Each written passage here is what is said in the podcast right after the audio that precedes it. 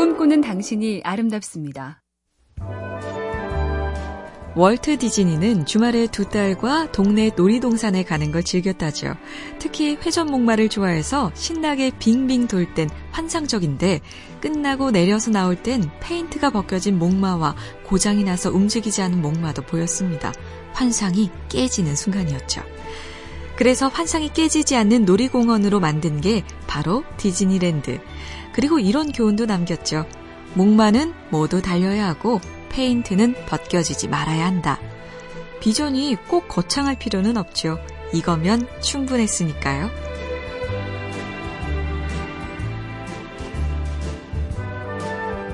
엠비씨 캠페인 꿈의 지도, 인공지능 티비 생활, 비티비 누구, 에스케이 브로드밴드가 함께합니다.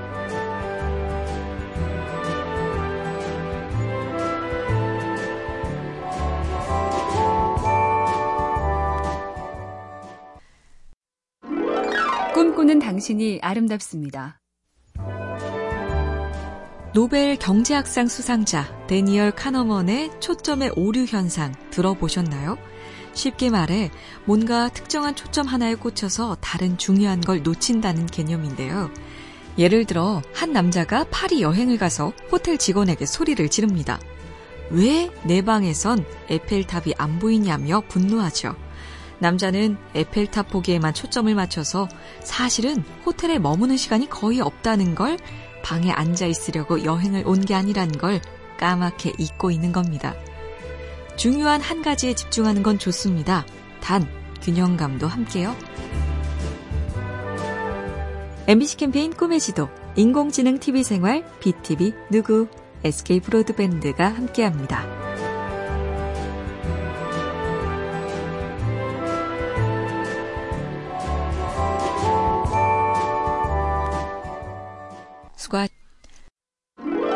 꿈꾸는 당신이 아름답습니다.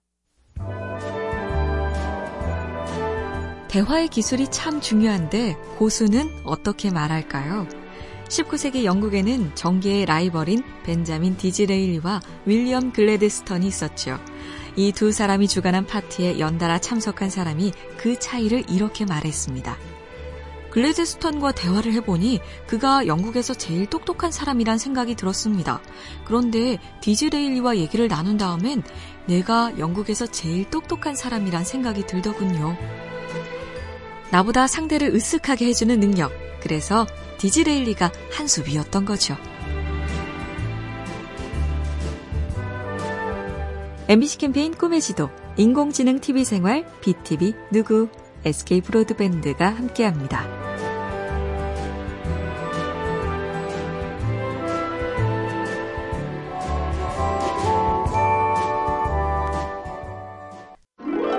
꿈꾸는 당신이 아름답습니다. 수용소 문학이란 장르가 있죠.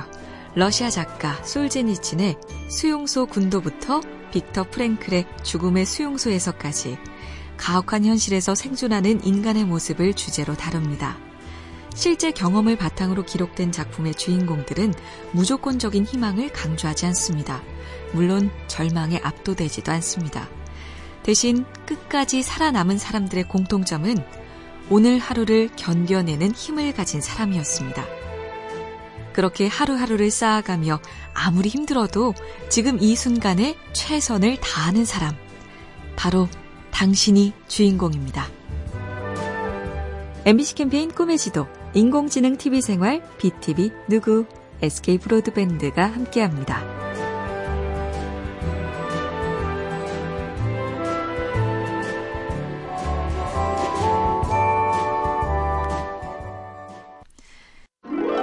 꿈꾸는 당신이 아름답습니다.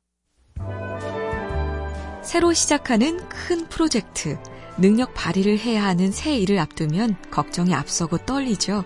그럴 땐 마음 조절을 어떻게 하는 게 좋을까요? 영화배우 하정우 씨가 그런 질문을 받은 적이 있습니다. 새 작품에 들어갈 때마다 많이 부담되지 않나요? 대답은 담백했죠. 저는 잘해야겠다는 생각을 하지 않습니다. 욕심을 내면 실수를 하게 돼요. 그래서 제가 가진 것만 보여주자는 생각을 합니다. 학창시절 제일 억울한 건 아는 문제를 시험에서 틀리는 거죠. 실력이란 갑자기 솟은 초능력이 아니라 일상의 평정심입니다. 엠비씨 캠페인 꿈의 지도, 인공지능 티비 생활, 비티비 누구, 에스케이 브로드밴드가 함께합니다.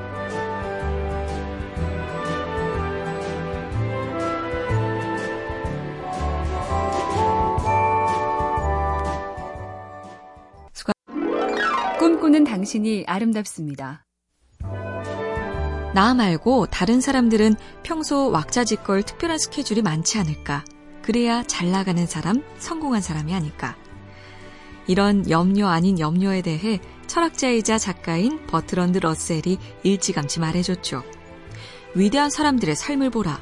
대부분 고요하기 그지없다.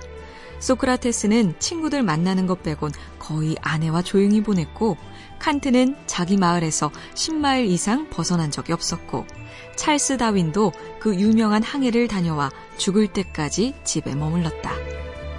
가족과의 행복, 그리고 일상의 소중함 없는 성공은 신기록입니다.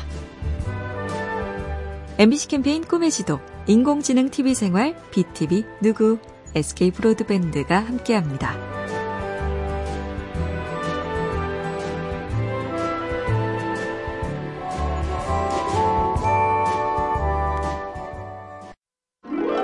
꿈꾸는 당신이 아름답습니다.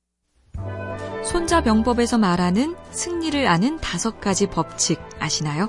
첫째, 싸워야 할지 말아야 할지를 아는 자가 이긴다. 아무 때나 싸우지 말란 뜻이고요. 둘째, 군대에 많고 적음을 쓸 줄 아는 자가 이긴다. 서로의 물리적 차이를 반영하자는 거죠. 셋째, 상하가 일치 단결하는 쪽이 이긴다. 우리끼리 반목하면 승부는 뻔하고요. 넷째, 싸울 준비를 마치고 적을 기다리는 자가 이긴다. 나태를 경계하란 얘기. 다섯째, 장수는 유능하고 임금은 개입하지 않은 쪽이 이긴다. 실무자를 잘 쓰고 존중하라. 오늘 승리할 준비 되셨나요? 엠비씨 캠페인 꿈의 지도, 인공지능 티비 생활, 비티비 누구, 에스케이 브로드밴드가 함께합니다.